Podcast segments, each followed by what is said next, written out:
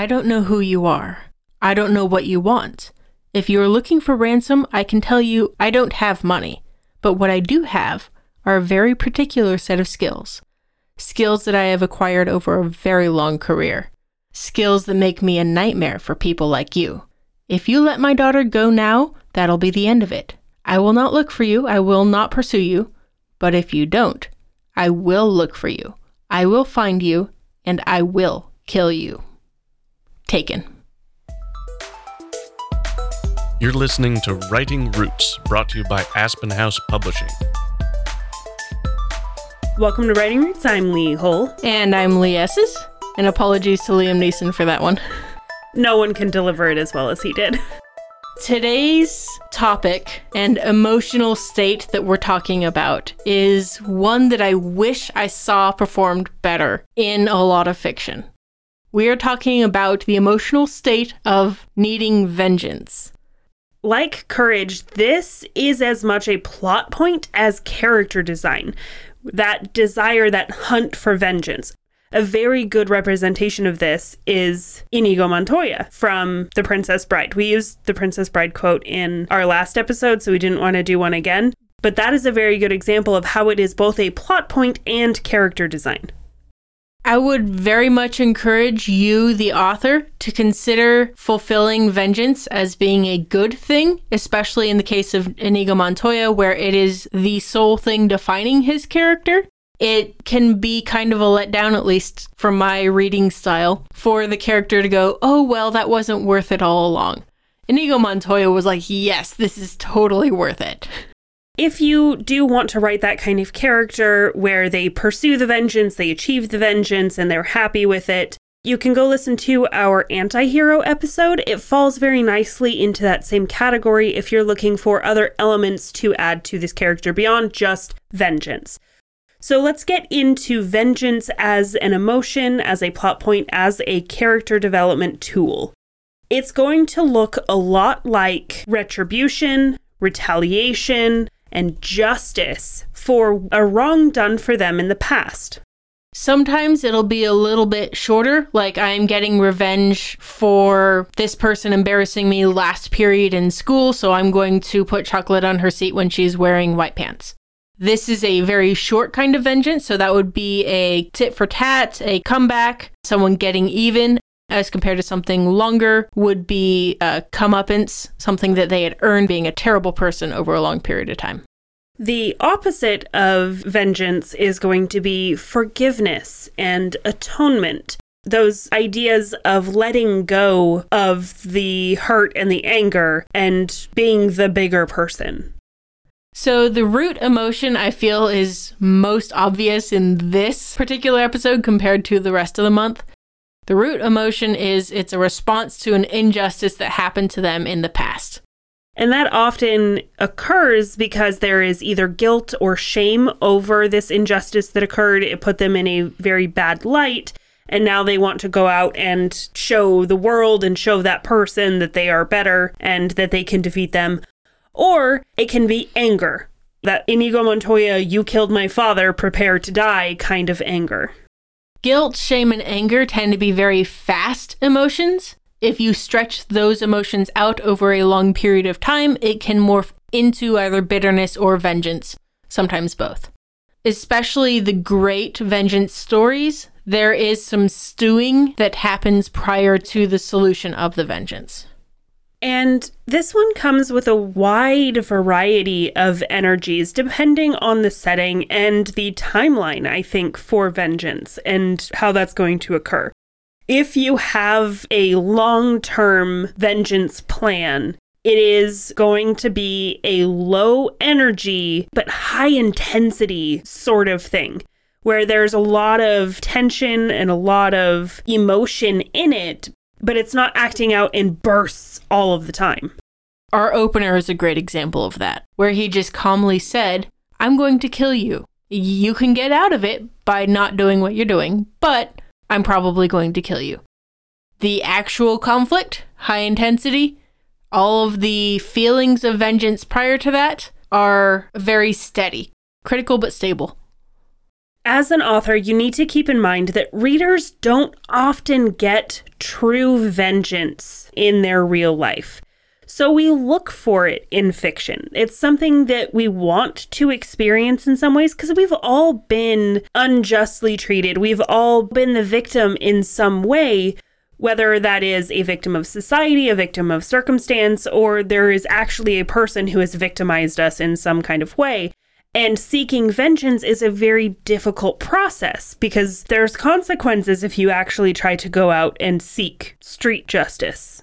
And there are a lot of times where justice doesn't come through in the end. So we want to see stories where vengeance, where this idea of this angry justice can actually be fulfilled and carried all the way through because it helps us release some of those built up tensions in ourselves.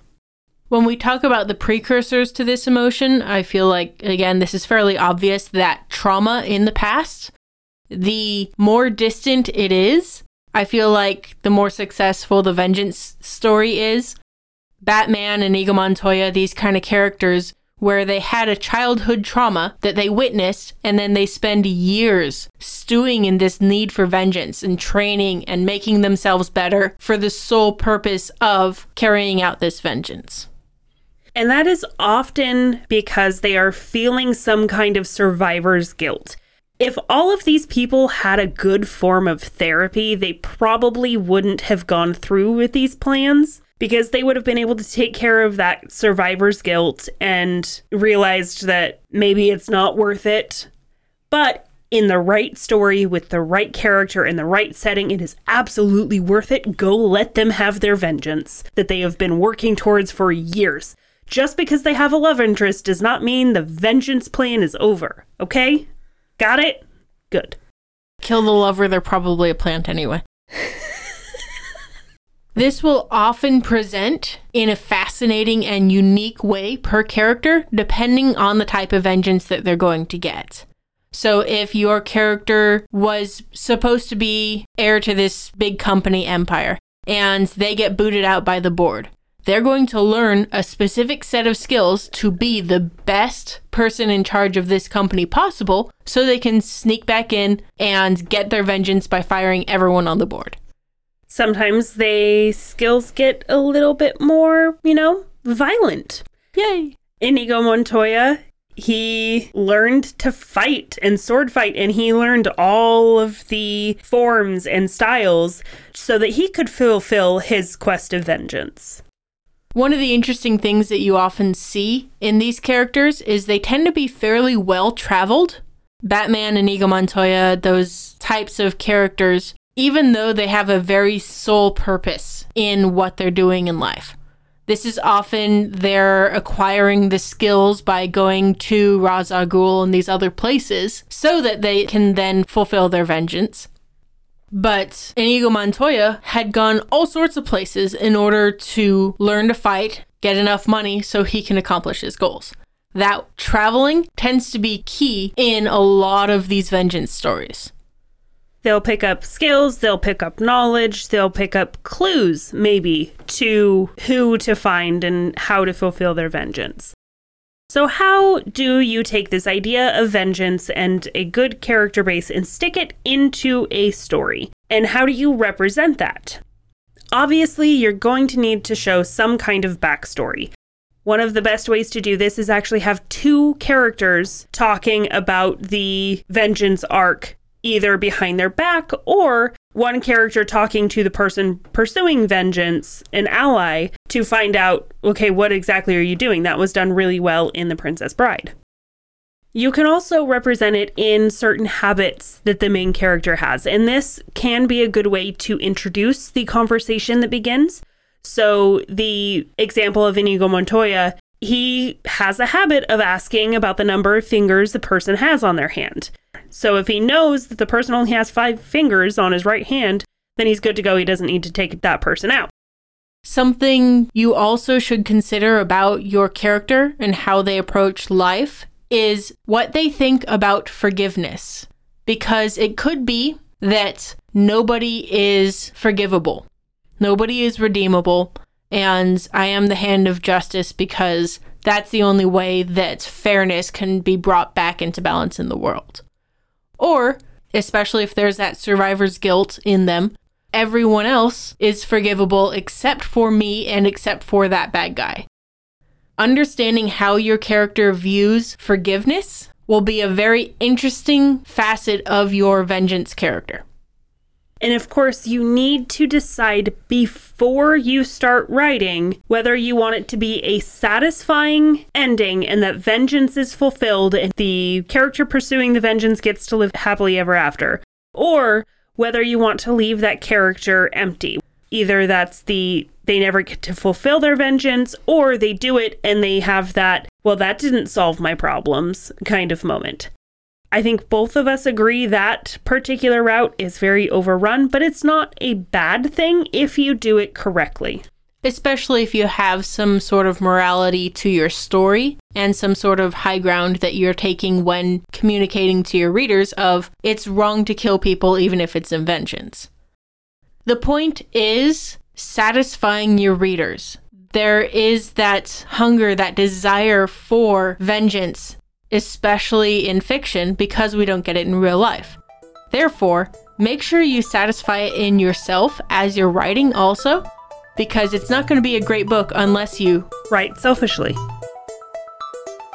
If you have a question or comment for our hosts or a topic you'd like us to cover, send us an email at writingroots at aspenhousepublishing.com or find us on Facebook by searching for Aspen House Publishing.